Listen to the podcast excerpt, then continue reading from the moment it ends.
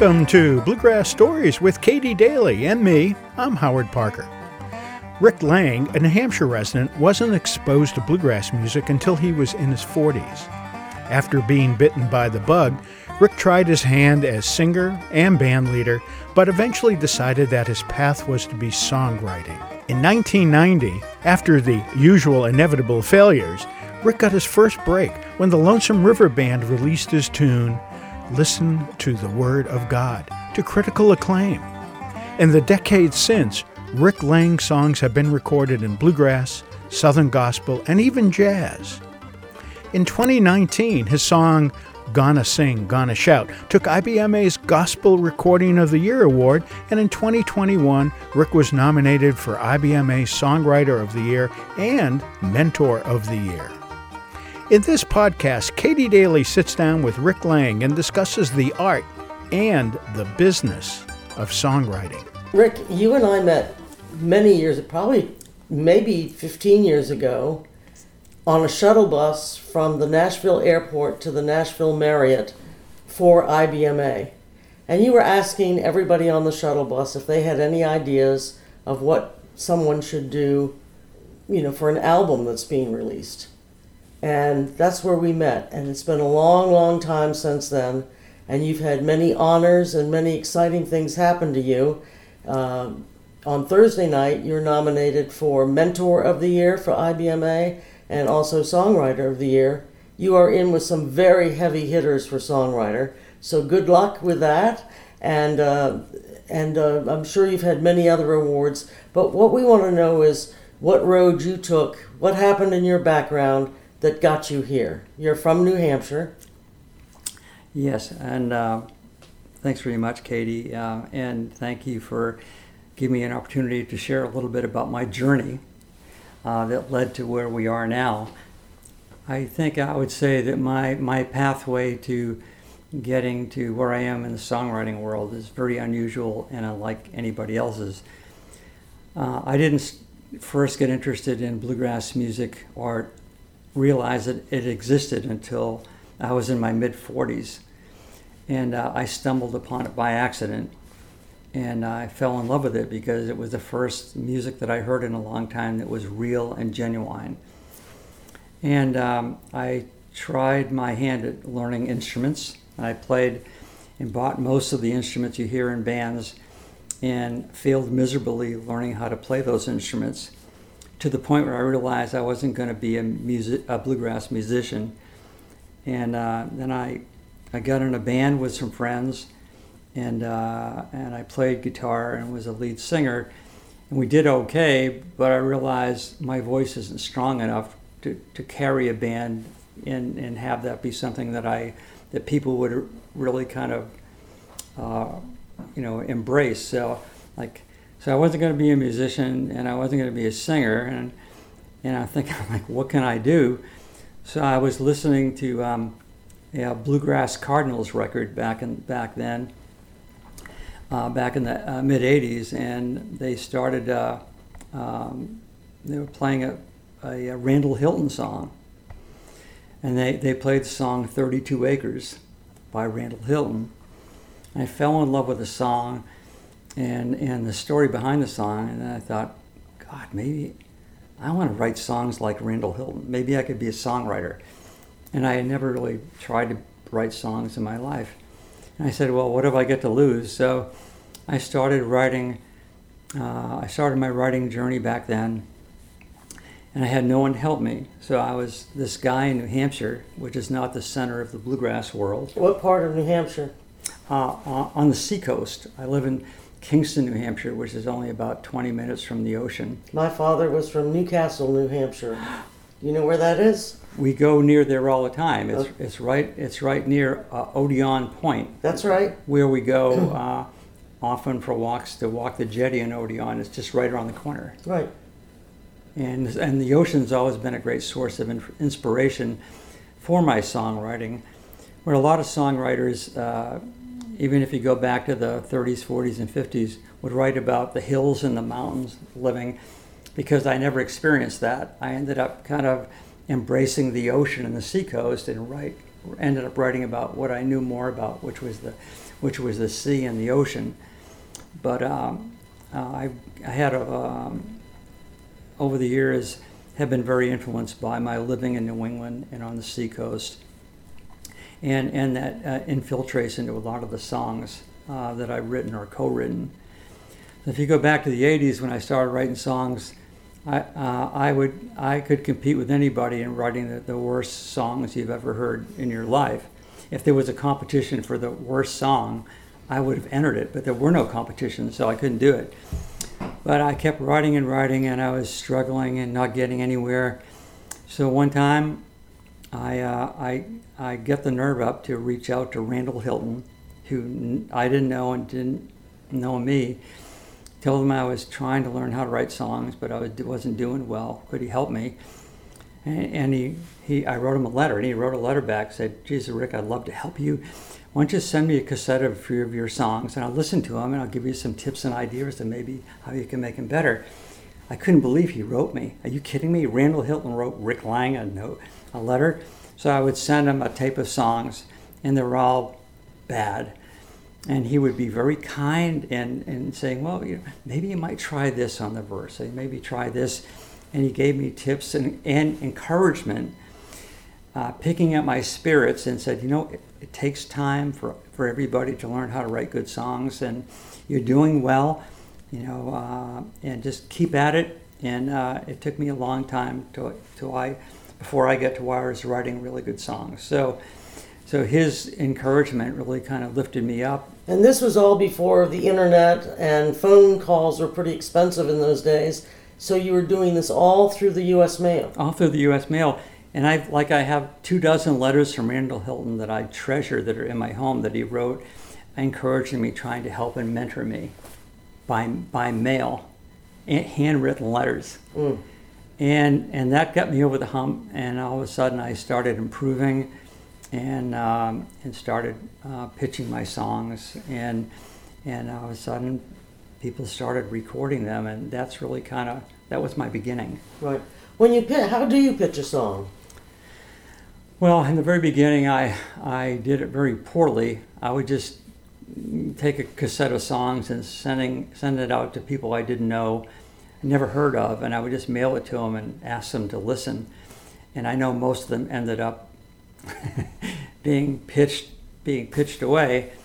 But then I, then I learned that you really need to network and, and meet bands and, and artists and uh, pitch songs to people that you know and ask them for permission and, uh, and hope that they'll at least listen to your songs. So um, I started doing that, and I would go to bluegrass festivals and go to concerts and meet artists and ask them if I could send them some of my songs. And I started relationships with a, a few bands. And, uh, and eventually, it was this was back in 1990. I had um, I sent a, a, tape of songs to the Lonesome River Band after Jan, Dan Tyminski joined them. And uh, it was three or four songs, and three out of the four songs were not great. But there was one song on there that was, that was pretty good, and, and, uh, and I didn't hear back from them. Like I didn't hear back from 99% of people that I sent cassettes to. So I just figured no news is news in itself, so that's fine. So I was uh, I went to an Alison Krauss concert in central New Hampshire one year, uh, later that year, and I'm in the and I'm in the audience waiting, you know, to hear the next songs. And I looked up, and Dan Tyminski was in the hall, in the hallway near the bathroom. And I walked up to him. I said, "Hi, Dan. How you doing?" He said, "I said, what are you doing here?" He said, "Well, they asked me to sit in with them and do a few songs with them." I said, "Oh God, that's great." Then he says, "By the way, you sent us a tape with some songs, and one of the songs was Listen to the Word of God. I said, Yeah. He said, We really like that song. We want to record it, but Tim lost the cassette. Is there any chance you could send me another one? I said, Tim, I'd send you two dozen cassettes. so I went home and I made copies of it and I sent it to him.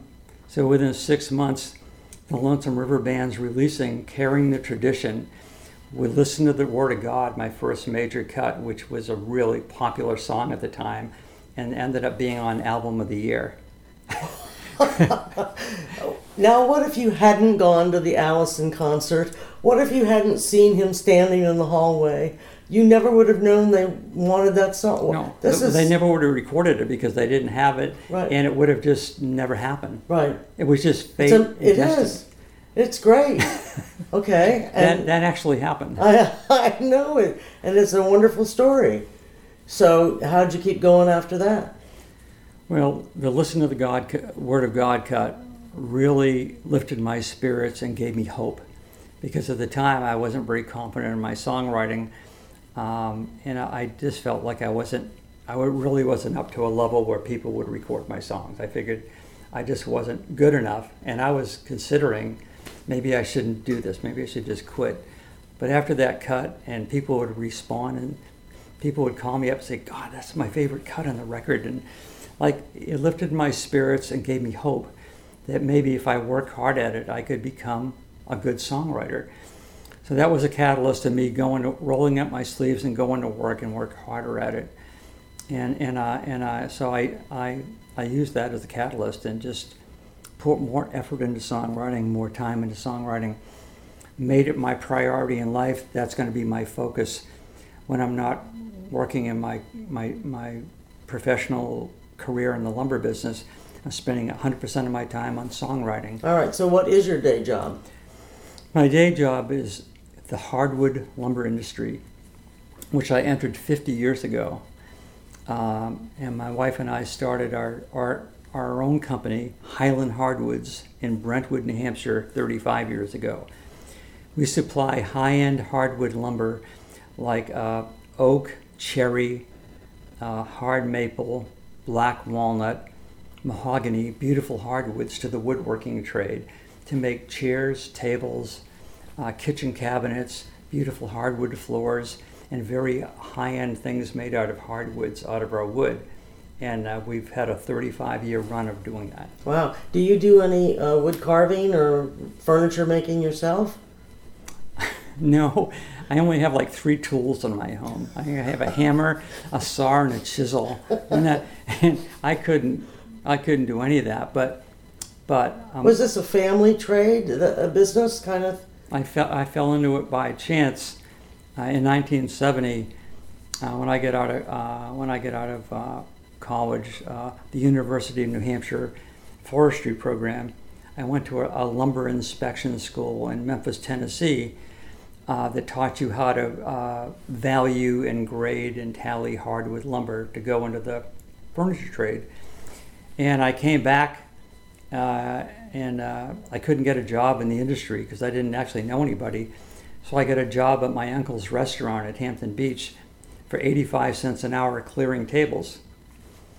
And um, I figured, well, I'm not going to be getting anywhere. I'm never going to get in the hardwood business. A month later, a gentleman called up that was starting a brand new lumber company from scratch. And he was a seasoned veteran in the industry.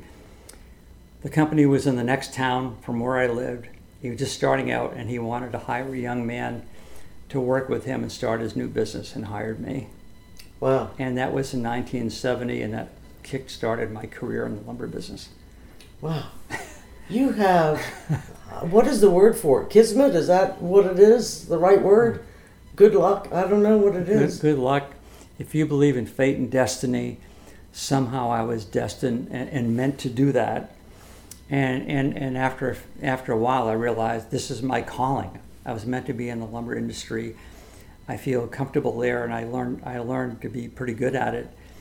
But then as I went along, my passion and love for bluegrass music and songwriting elevated. And it grew and grew and grew to where it, it really was at the same level as the lumber business. So I had this great passion and love for uh, the hardwood lumber industry and songwriting and music. And I learned to do them both at the same time. So I would work around the clock so I'd have enough time for my songwriting and music. And I said I can coexist in both worlds. So I've coexisted in both worlds ever since ever since then. Now, are you um, uh, songwriting on your own or do you do co writes with people? And who have you co written with? with? Well, I had always uh, written solo uh, back in the in the early days in the 80s and 90s um, uh, because I didn't I couldn't find any songwriters in my area.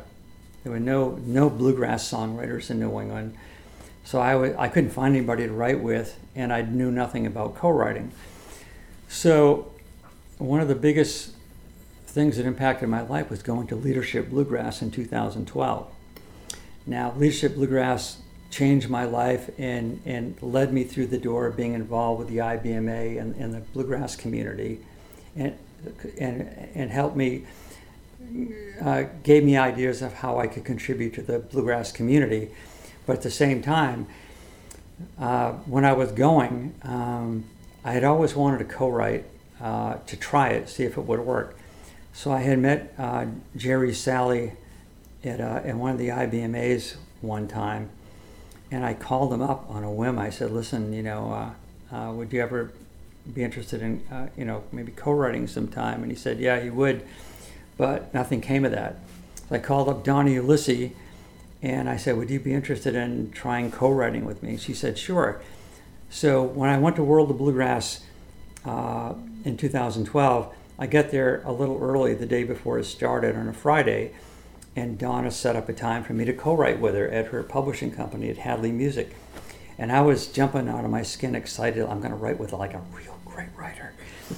So I didn't even have a guitar with me, and and I get there, I got into uh, Nashville, and I, I couldn't find the place. So I had a handheld GPS, and I'm running down the street, street after street, trying to find it because it, it wouldn't register where I was supposed to go. I was like 20 minutes late pouring sweat, exhausted. I'm thinking this is going to be a horrible train wreck of a writing experience. So I get in there and I walked in the room and I said, I'm sorry I'm late, but I really want to write. He said, Oh, that's fine, Rick. So, oh, by the way, um, Jerry Salley had a writing appointment canceled and he's here and he was wondering if he could join us. And I'm thinking, like, why don't you two write? Because I'm like, I don't know if I could contribute anything worthwhile. I'd never co written no, it'll be fine. The three of us will write a song together. She's the loveliest person in bluegrass, Yeah, I think. She is so kind and, and made me feel good about it. So let's sit down and write a song. Well, by the way, we're um, um, getting ready uh, um, um, to, to record a brand new Christmas album that's got all songs about the birth of Jesus, and we, we, want to write a song to go on that album. And I'm thinking, like, you got to be kidding me. So this is beyond cool. So we sat down there with Donna and Jerry. By the time we get done, we wrote this song, uh, Morning in Bethlehem, which is one of the featured songs on Donna's uh, Christmas album, All the Way to Bethlehem, that we wrote together. And that's my first co writing experience. Wow. you started wi- at the top. At the top with those two, and then I realized maybe I could really do this. So uh, after I came back from the Leadership Bluegrass um, event, I said, I should go to Nashville sometimes and try to find people to write with. So I get a hold of people that I heard of, like Jon Weisberger and Troy Engle, who was living in Nashville at the time, and a couple other people. And I said, ah, You don't really know me, but like, uh, I, you know, I would like an, love an opportunity to write together. And they said, well, sure, next time you're in town, let me know. So I booked a trip. I started writing with Troy, started writing with Jon Weisberger, and, and a few other people. The first song I wrote with Jon Weisberger got cut. The first song I wrote uh, was cut by uh, uh, Missy Werner. And the first song I wrote with Troy Engle uh, Best Laid Plans was cut by Larry Stephenson. And like, wow, this is be this is beyond cool. So I started reaching out to other people. I started booking week trips, making songwriting appointments with people as I uh, as I networked and found out about other people I could write with. And it grew to where, like today, I, I probably have three dozen people like I co-write with. And and I would say since COVID started, uh, I probably write, and, and on the average, at least four to five days a week. I've had weeks that I've written seven days a week with people all over the country. Mm. Uh, let me ask you, uh, where did you learn of the legality of songwriting? Like, uh, when you were sending out these tapes with your work on it, your intellectual property, how did you protect yourself? How did how would a songwriter protect themselves from a band running off and recording and claiming it was theirs? How do you do that? Well, at the time, I, I, I didn't know what I was doing. I was just totally, totally uh, just winging it. And I, and I had read up on, on copyright, protecting your songs. And, um, and so I would, I would uh, register the songs with the Library of uh, Congress and copyright them. But I wasn't very faithful about it. And then, but my mom was on my tail all the time about that. She would say, so so so, so uh, I started sending uh, sending them songs, and I could barely afford the cost of registering because I was didn't have much money at the How time. How much does it cost to register? Not a lot, but I think it, it's probably forty five dollars every time you register. That's the number I've heard. It's like forty-five dollars. So I found a way you could regis- register a collection. You can register a whole bunch of songs at the same time. But then I got kind of careless and I, I wasn't registering them. So my mom would always ask me, like, "You've you've protected your songs, right?" I said, "Mom, if you heard half these songs, like nobody in the planet's gonna record and steal these songs. you know what I mean? We, we, you're gonna you're you gonna is somebody going to steal a, a piece of a tire that fell off on the road? you don't have to worry about it. Like a lot of these songs are really not very good, but I'm copywriting them anyway. So you make sure to copyright every one of your songs. Rick.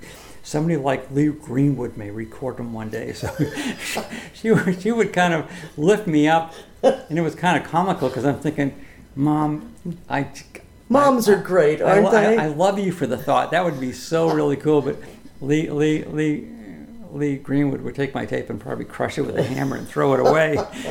But but I, but my mom, my mom gave me a lot of encouragement. And when I was dejected and and not doing well, I said, God, you know, this, I don't know if I can really make it as a songwriter. And I'm old. I didn't start till I was in my 40s. I'm too old for this. And then she would bring up Lee Greenwood again. Lee Greenwood didn't really get really popular till he was in his 50s, Rick. This, don't, don't you worry about your age. So she was always there to give me hope and inspiration um, and, uh, and kept me going when I kind of was full of self doubt about everything. Have you written a song about that? I have not, but I've written songs as a tribute to my mom. Um, on my first, on my very my first gospel record, called "Look, Look to the Light," that was uh, produced by um, uh, John Miller and Jesse Brock. Uh, I wrote a song as a tribute to my mom that actually John sings on there called "Mama's Prayer Beads," and it was a tribute to my mom and, and her encouragement and always leaning on her faith and when times are hard and I kind of I dedicated that album to her memory. Um, and uh, I still have those prayer beats that I wrote that song about at home. That's nice. Very nice. Now, uh, you've been nominated twice, I think, this year and last year for a mentor award. Yeah. Yeah. So, what are you doing, uh, and how's that? How did that start? Well, I first of all, I never considered myself a mentor. I'd just be a guy that would help others, uh, other songwriters. Uh, in the last, you know, six or eight years, more up and coming songwriters or people who want to be songwriters would reach out to me, ask if I would listen to one of their songs and give them any ideas on how they could get better. And uh, and I was just felt honored that they would reach out to me, and and I would take everyone seriously, and I would. So it's a countless number of people that I, I said, sure, send me what you have, and I'll listen to it, and if I have any ideas, I'll send it to you. And um, I started helping people, and uh, and um, and I then I realized maybe I'm at a point where I can help others, and uh, and I should have that be part of my part of my plan on mentoring. I never use the word mentoring, but helping others who, who, who need fresh ears to somebody to help them when they when they're stuck. So I encourage people to do it, and like all of a sudden, you know, I'm getting more people all the time asking me to listen to their songs and give them some advice and how can I make the song better or or would you help me finish the song? So all of a sudden, it, I'm doing a lot of it, and uh, so I I was I was encouraged to put my name in for Mentor of the Year a couple years ago, and never thought anything would come of it. And I, I was actually nominated, which to me, out of anything you could be nominated for, I can't think of any anything that's more of a anything that would one up being nominated and recognized for helping others. To me, that's the ultimate thing you could do in life. So I was just, I just was, I was just kind of blown away that I would be considered for that. And this year I was nominated again, and I just, um, I just am very, very, uh, very grateful, and I am. Um, I was really surprised because I'm sure there's so many people have done so much more than me, but to be recognized in that group is just, just, uh, you know, it just makes my warms my heart. It's wonderful. Now, if Howard and I decided to give up podcasting and we wanted to go into the songwriting business, uh, how do we start? P- pencil, paper, and sit down and have an idea for a song, or how do you start? Mean, get out our rhyming book. Uh, what do we do? What do you do? You know, writing songs is no, it's not really not much different than uh, what you do when you converse with somebody, when you have a conversation. When you have a conversation with somebody, you have something you want to communicate, right? So you think about what you want to communicate, and then you try to find the words to express what you want to say. That's what conversation's all about. That's what songwriting is all about.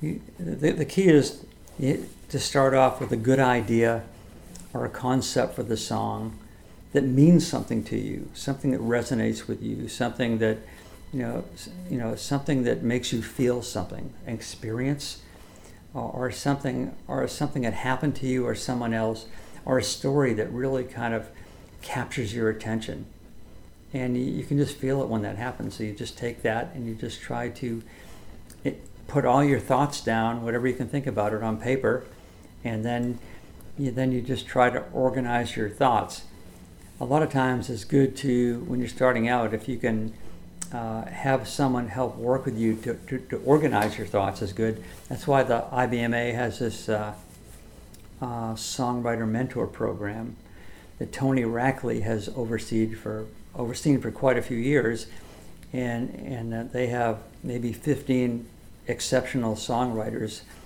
uh, on the on a on a list that he'll partner you with so you could get together with them, maybe virtually, explain your idea, and they can kind of help you through the process. Mm.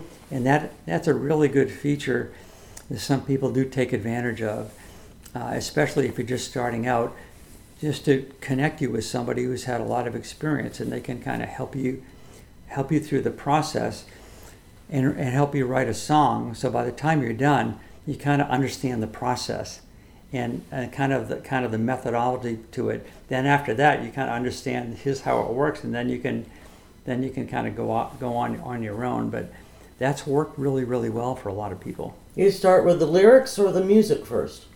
Either way, uh, it, it can be done both ways. I think I know I know some musicians who are great musicians who might start with a melody first because they're musicians and melody people and they create riffs and in melodies on their instrument. And then there's other people who are uh, start with lyrics and then figure out the music afterwards. For me personally, I do better when I write to a melody. Like if you take a song like "If You're Happy and You Know It," well, you know what the melody is to that. It's memorable, right? So somebody came up with this music to that song, which, which I'm sure there's been a lot of income from whoever wrote that song, and uh, and and put words to it. If you're happy and you know it, clap your hands. They just put words over the melody notes. And it's a, a very simple, happy song. If you if you have a melody to, to write write to, um, then it's easier because you're kind of pairing the melody and, and the lyrics because you, you want the lyric to flow flow uh, and, and parallel the uh, the melody through the song. So sometimes doing them together is, really helpful, but it happens in different ways. I've written songs where somebody's wrote an instrumental tune and I put lyrics to it and and uh, it came out to be turned out to be a really good tune and I've done it the other way too but there's no right or wrong way every song is different sometimes a musical idea will come to you first, and sometimes it will come to you last. There's no one way to do it. And I think your own methodology, it, it will just sort of happen. You, as, you, as you go through the process, uh, your own sequence of how the things flow will just come to you organically and naturally. And uh, there's, there's nothing like the creative process. And it's just so much fun. It's challenging and rewarding. And you have a chance to, to express something that means a lot to you and will, will mean a lot to the people who listen to your song. Uh, and that's the thing, too, is, you know, if you can write something, write about something that resonates with you and resonates with the listeners, that's kind of the home run. That, you know, write a song like I wrote the song with Daryl Mosley earlier this year called Transistor Radio. And like we wrote it, and I was so so. I should tell you a little bit about that. Is that okay? So so we had one of our writing sessions, and quite often I'll, I'll bring the ideas to the table, and sometimes Daryl does, but quite often I'll come up with an idea. And I was going down through my ideas, and I always had this idea about um, write a song about a transistor radio, and and how, with a lot of us who have gotten older, that's how we listen to music 40 or 50 years ago and we listened to baseball games on a transistor radio. And the first music that we heard, that we loved, we heard on there. And that was an important part of our lives. I told Daryl, and he flipped out over it because he's like, yeah. So he was, because uh, he lived, had the same experience as me, and he was just chomping at the bits to tell that story. So we wrote that song like an hour, I think, because it poured out of us. It was the very first song I'd ever been part of where in the same song we paid a tribute to Elvis, to Bill Monroe, and to Aretha Franklin and to Motown in a song, in a bluegrass song. I'm thinking like, who does that? That's so cool. And we get done writing this song, and he was really, he really loved it. And he said, you know, Rick, I just finished up my brand new album, but this has got to go on it. I'm going to call. Uh, uh, Danny Roberts, his producer, and tell him we have to add one more song to the record. This has to go on there. Within two or three weeks, he recorded it, went on the album. He released it as a single because he just loved the story behind the song and what it means. And that's just how it happened. And it's doing very well on the charts, right? Yeah. you know why? DJs like songs about radio. Absolutely. Yep. They go, oh, this has got to be good because it's about radio. Right. There's not enough songs about radio. um, I don't think that there are. I think there's a lot more room room for songs like that. I can't really t- tell the name of it, but I wrote I wrote a song with a uh, with a good friend of mine, Troy Engle, that I think you're going to hear about sometime within next year. That's a tribute to radio DJs. Uh, that's, that's really really good. And you have to include podcasters too a podcaster. Yes. There you go. we'll, we'll, have to do we'll have to do an edit. We'll have to do, do a last minute edit. But but I think I think in writing songs, I mean you listen to music all the time, right? Okay, so you hear subject matter that's covered a lot or too much, like some certain matters, like there's way too many songs about this, like there's tons and tons. But finding a story that hasn't been told, or something that really has some, something really interesting and nobody's covered.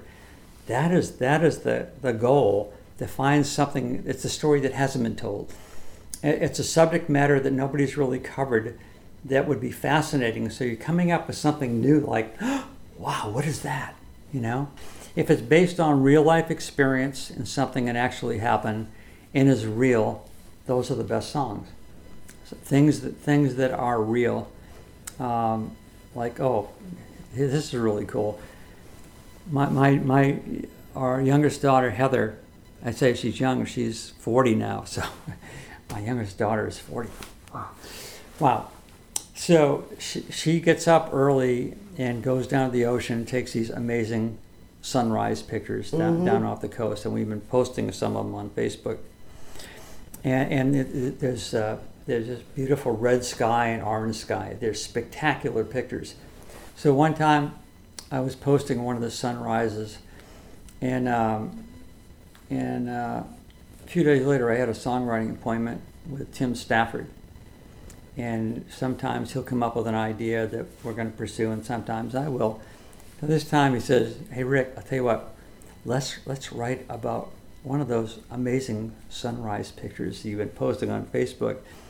and we eh, to celebrate how beautiful they are and being down at the ocean to see the sun come out of the sea we wrote this great song called atlantic sunrise with tim stafford based on watching the sunrise out of the atlantic ocean in the morning en- endless possibilities. yes So, what what are your plans now? To uh, you're gonna just keep on doing what you're doing, or you have ideas to change? There's a Rick Lang Singers Scholarship, I understand. yeah i uh, established a songwriting scholarship to to help young people further their education uh, for anybody going to uh, uh, to uh, a college that uh, that includes a, a songwriting as part of the cur- curriculum that it can kind of help people be able to afford to pursue their dream.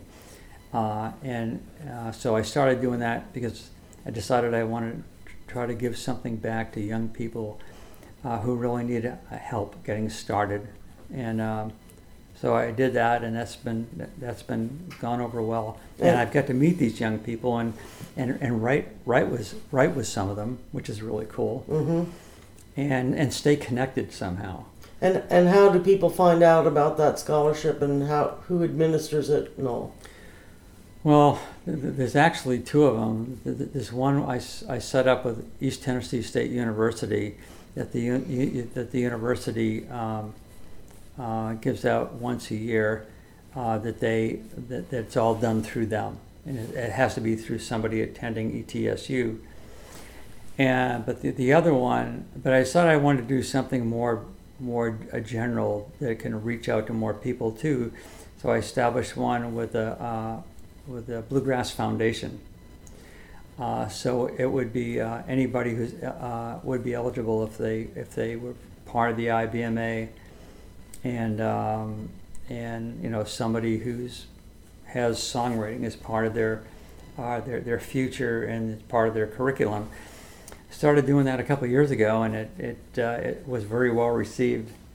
So I set up the Rick Lang uh, song music songwriting scholarship, and and uh, it, it's just been a way of giving back. So they could look that up online uh, at the um, IBMA Foundation IBMA Foundation. and and uh, Nancy uh, Cardwell Webster has ha- helped set the whole thing up. So she's a good be a good contact for that, and and uh, it just turned up to be something that I'm hoping to continue every year.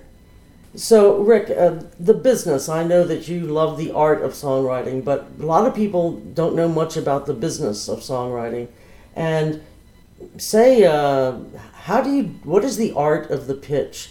How do you approach a band or a singer, or do they approach you? Uh, what is the business, what is that dance all about?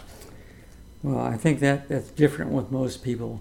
I think that people who are the the, the, the most in-demand songwriters like Mark Brinkman and Tim Stafford and guys like that that have been doing it longer, a lot of people come to them looking for songs because they're the they're the they're, they're the ones that have been the most prolific songwriters and, and, and have long-term successes. So they get approached by people a lot. And, and I and I do to some degree, but a lot of times I, I take the initiative to reach out to bands, um, people I know in bands, asking if they're looking for songs to record. And uh, if a band's looking for songs, I'll send them some. Uh, if uh, if I hear back, if they a band uh, sends me a note saying I like this particular song, would you put it on hold for us? I'll say sure, which means I just stop sending out to other people. And usually you do that for a reasonable amount of time. It could be four to six months or something like that, because a lot of times these projects take time to come to fruition. Sometimes you never hear from the a band and they didn't record it, and that's very common. Uh, but when I'm in doubt, I'll check with somebody, you know, and just ask them. But uh, most of the time, when a band asks, tells me they're going to record a song, um, they actually end up recording it. and I don't, I don't work with every band. I I always reach out to bands that I feel are the right fit for that song. Like mm-hmm. bands like I would I would love to have this band do that song, and bands that I have a good relationship with and will be pretty uh, transparent with me, just to kind of make it easier. And if I have any questions, I just ask them. I said, "Do you still have an interest in it, or you want to let it go?" And I think if you're a good communicator, it goes better. Uh, the better communicator you are, it makes the whole process easier. I found in, in music, a lot of times, uh, lack of communication usually causes a little bit of chaos and problems, which is a common thing. What do you got up and coming for music? I, I almost forgot about the Story Song album. Back in um, back in 2014, Stephen Mougin uh, and I were planning on working together for this new Story Song album, uh, a collection of 12 or 13 story songs that I've written or co written based on real life stories and real life experiences. Stephen loved the idea and wanted to work with me on it and produce it. So we started working on it, selecting the songs, selecting artists and singers who'd be on there. And we're planning to record it back then. And then, for a variety of reasons, it got delayed this year, got delayed another year and we decided to wait. It wasn't its time quite yet. Well, in the meantime, I ended up working with Jerry Salley uh, recording Gonna Sing, Gonna Shout, because it was this big sp- piece of time I had. I said I could record a new gospel record, so we did that. But the, the Story Song album was still going to happen, but it wasn't going to happen back then. So, so I said, just w- wait till the time is right. So uh, Stephen and Yana uh, got a, uh, a, new place, built a brand new studio. His label started to, to, to, evolve with artists, and it was getting closer to the time, and it would be an ideal time to record the story song record. So it's pretty much all recorded now. Uh, the album title is called A Tale to Tell, and they're all fascinating uh, story songs, uh, all real life things that happen that are just really that people have never heard these. These are like, I think it would interest people to hear, to, to hear this, to hear these stories because they're unlike most story songs you've heard. And we're going to release it, I think, uh, late winter, early spring, and it features uh, all-star cast of musicians, and it features a, re- a lot of really great vo- vocalists. And I'm really, really excited to, to have a, to release a new concept album of all story songs that I think people will enjoy. When I first got when I, when I first got hooked on songwriting, I developed this real deep passion and love for, for song for really good songs. But then I thought, well, I'll do it for a while, but eventually the the passion would be gone and I would lose interest. Like sometimes you lose interest in things. But that was over 30 years ago, and I can honestly say the love and passion I have for songwriting is greater than it's ever been 30 years later. And I just hope to keep on doing this for as long as uh, I'm in good health. That was Katie Daly with songwriter and mentor Rick Lang. For more about Rick, his songs, the art, and the business of songwriting, we encourage you to visit his website, ricklangmusic.com. Bluegrass Stories is hosted on SoundCloud.com and can be streamed on SoundCloud, Facebook, Apple Podcasts, Google Podcasts, Amazon Music, Spotify, and katiedaly.com. As always, thanks for listening to Bluegrass Stories.